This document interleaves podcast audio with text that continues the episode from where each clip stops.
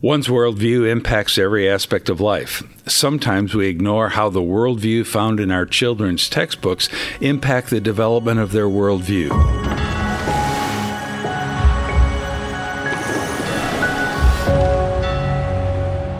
Welcome to the Kingdom Currents podcast. My name is Glen Schultz, your host, and today I'm excited to have Dr. Bryan Smith join me on today's program. Dr. Smith, welcome to the program. Thank you, Glen. Thank you for having me. Uh, Bryan, I have been and I have been speaking at a VIP Worldview conference at the wonderful uh, Museum of the Bible this week, and this conference is for Christian school educators, board members, pastors on the importance of biblical worldview when it comes to the education of children and youth. And Dr. Smith works for BJU Press, and the department he heads up may be the most important one in the entire organization. So, Bryan, tell our audience what your role is at the press and why your uh, department is so important. Um, yeah, so I am the director for biblical worldview formation at BJU Press, and so I lead a team of people who leads all the different teams to ensure that a biblical worldview is woven throughout the instruction of all our materials. Um, it's our job to set vision for biblical worldview generally at the press as a whole, but also for every individual you know product that we're producing, then to provide training for writers and editors and researchers and designers, um, and then to provide accountability to make sure that the products we're producing really are living up uh, to the vision that we set. And and every textbook has to come through your department. Every textbook has to come through our department. Whew, it's a lot of work. So it's not just uh, trying to find Bible verses to tack on and, and, and try to, you know, if you're talking about the anatomy of the fish, you don't look up all the verses in the Bible about fish. How useful would that be, right? Yeah. No, um, and this is, we used to call this, you know, back in the 70s in the Christian school movement, we used to call it biblical integration, that we wanted to teach in such a way that the Bible was included. But the problem is that just, that's way too low of a bar uh, what students need is not a biblical add-on. What they need is a biblical perspective, and that's that's where the Bible really is powerful for education. So it's verses are included, but they're not included as uh, garnish on a dish. They're included as a corrective lens for seeing the subject that they're studying.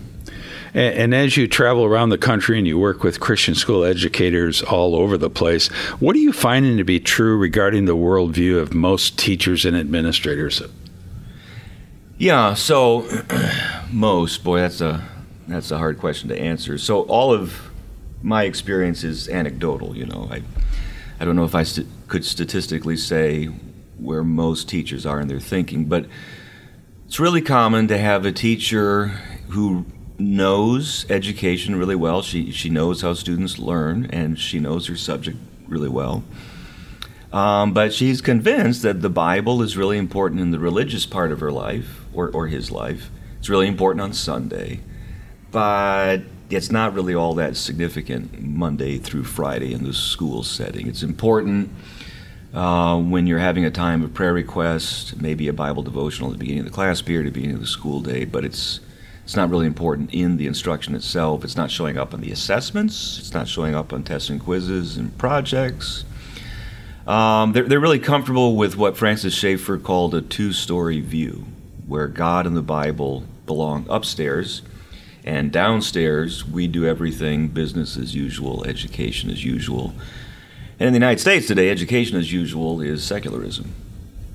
You know, thinking about the world from the perspective that God may be real, but he's really irrelevant when it comes to the ordinary parts of life.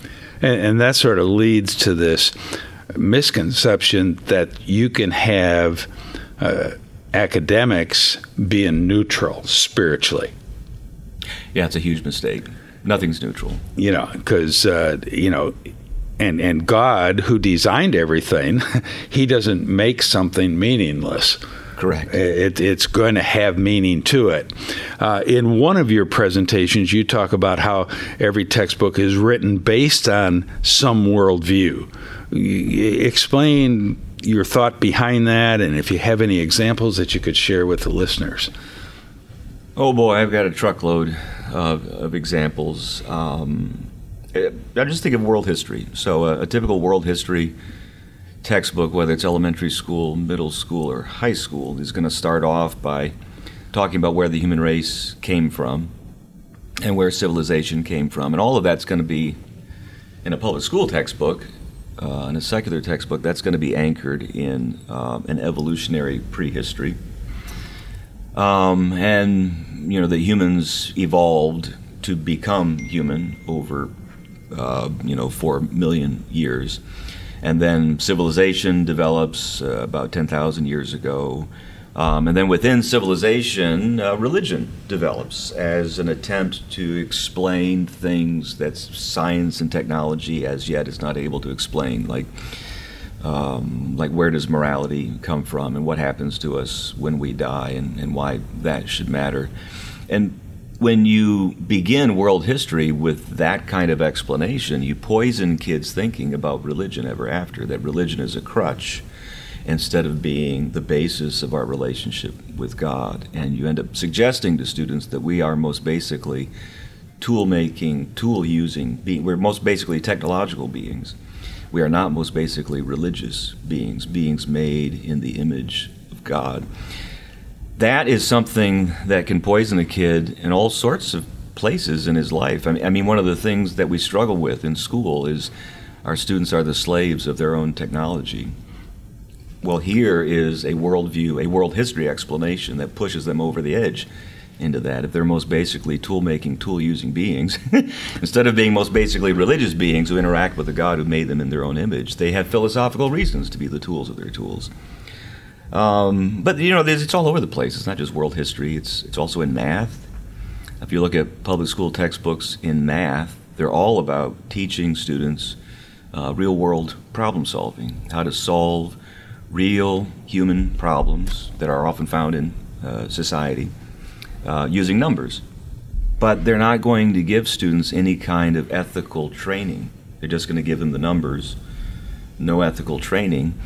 And the problem is, every real human problem has an ethical side to it. And if you use numbers without any ethical skill, you're going to use numbers to hurt people um, often in selfish ways that leave them at a disadvantage when we should be, through our math, contributing to human flourishing.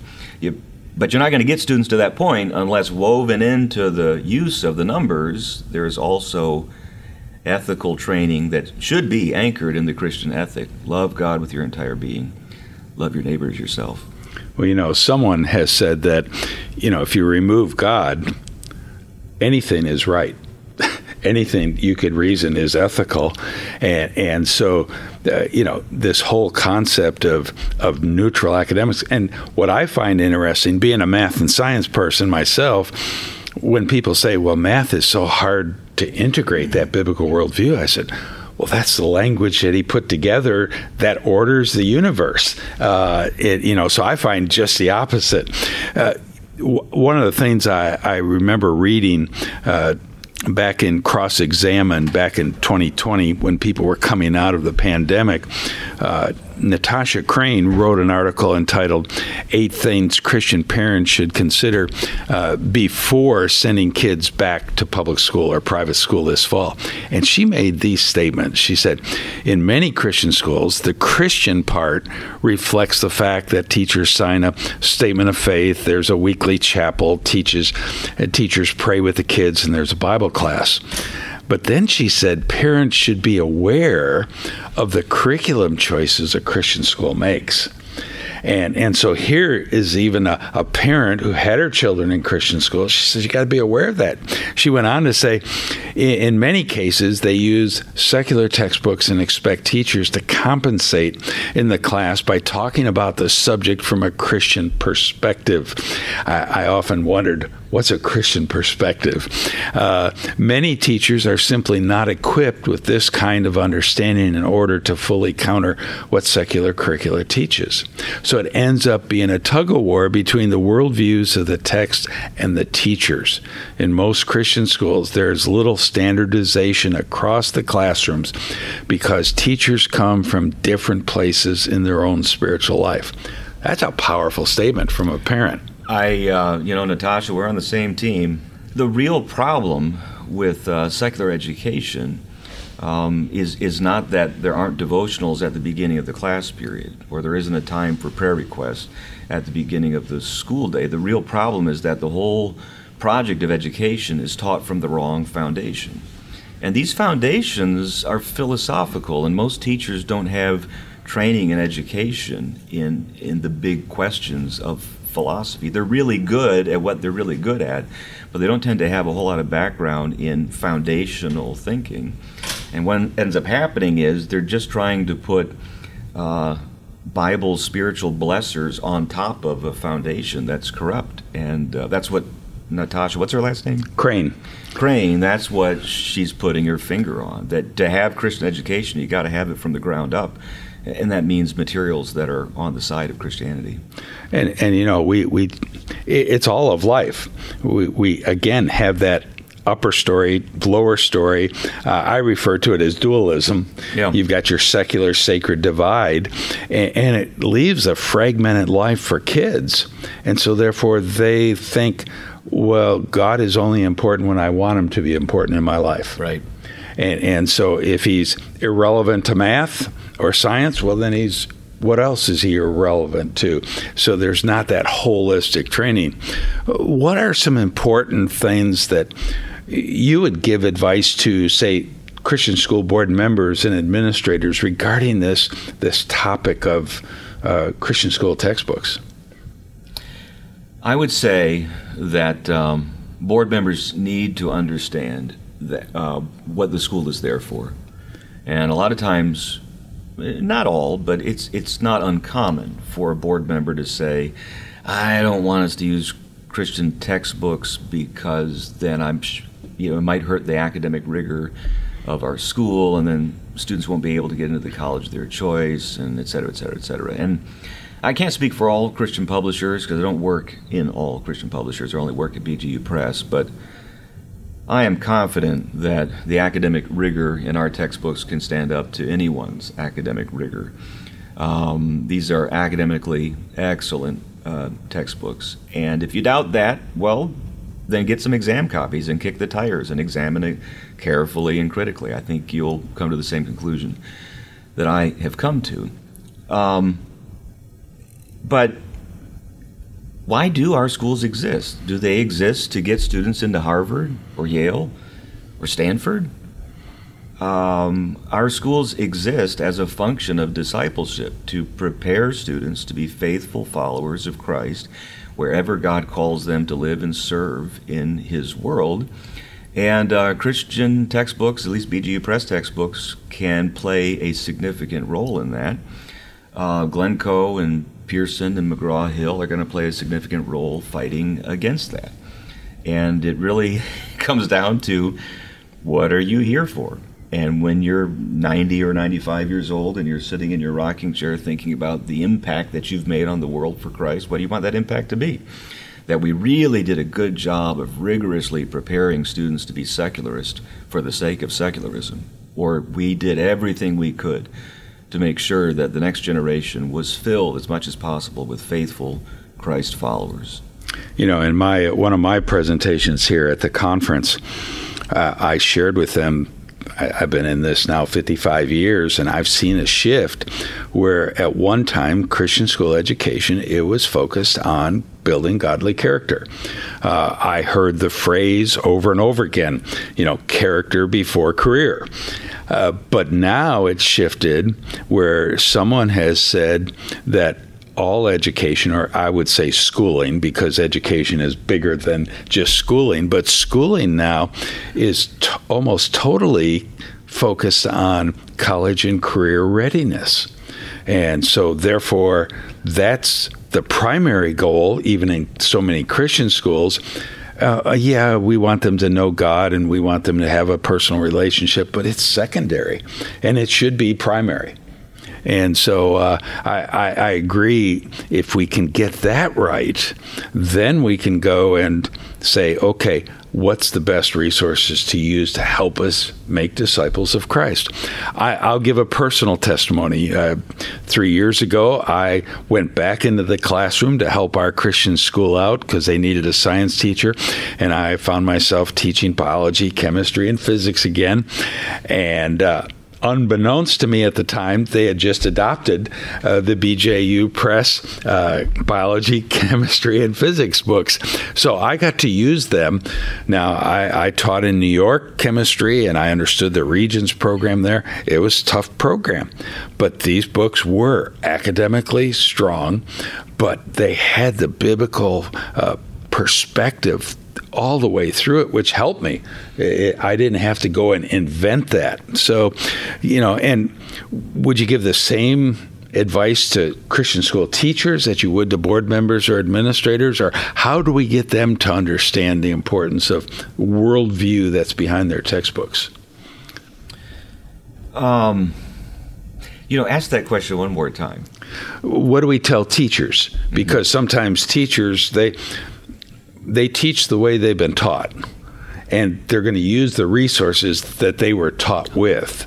So, how do we get them to understand? No, a textbook just isn't about the subject matter. Yeah, so I think every um, every Christian education leader um, needs to be deeply invested in professional development. Um, that's one of the reasons that schools have administrators, that they have headmasters um, to organize and provide appropriate uh, professional development. And I think a regular feature of professional development needs to be uh, training in biblical worldview shaping and seeing the role that the textbook plays in uh, providing biblical worldview shaping. The, a textbook is um, a, a, handy, authoritative source um, of explanations um, relevant to the subject matter. And um, woven into that needs to be a biblical perspective on on that subject matter. And and teachers need training in how to how to use the instruction that's there in alignment with the objectives, together with assessments that really are assessing in the context of the learning of that subject. Um, whether the students are grasping the worldview concepts that are that are woven in. Um, and we've got all kinds of uh, tools. It isn't just textbooks. We've got uh, a tool called Teacher Tools online, which provides uh, videos that can be used in instruction.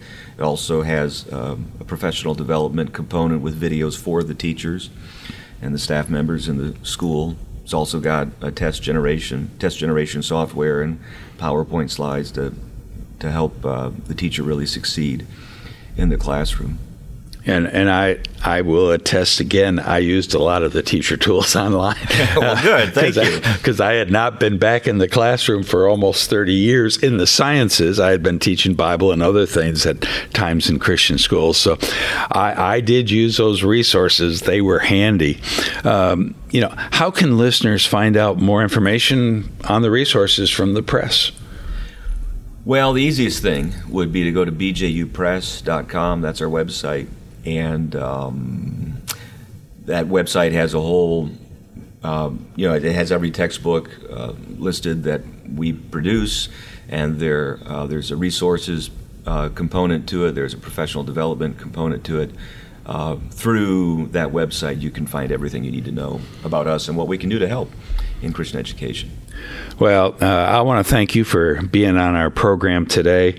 Uh, I always enjoy sitting down and discussing worldview issues with you, so thank you for being with us. Thank you, Glen. You've been a, a great encouragement to me, and you have to many others around the country, and um, I'm glad to be a part of this today. I also want to thank uh, you, the listener, for tuning in to Kingdom Currents. Uh, if you have questions or comments about today's program, uh, you can email me at Glen, that's with one N, G L E N, at kingdomeducation.org. And for more information on Kingdom Education, just visit my website, kingdomeducationministries.com. I, I want to close today's program with a quote from John Stonestreet's and Brett Kunkle's excellent book, A Practical Guide for Culture. In there they say every song, movie, tweet, sermon, news story, podcast, banner ad, billboard tells us something about what to believe and how to live. Ideas don't stay in books, they grow legs, they walk off the page and head out into the world. They influence the way we think and live, they shape entire societies and drive the course of human history. So, with that in mind, we must make sure that our children and youth are receiving a biblical worldview education.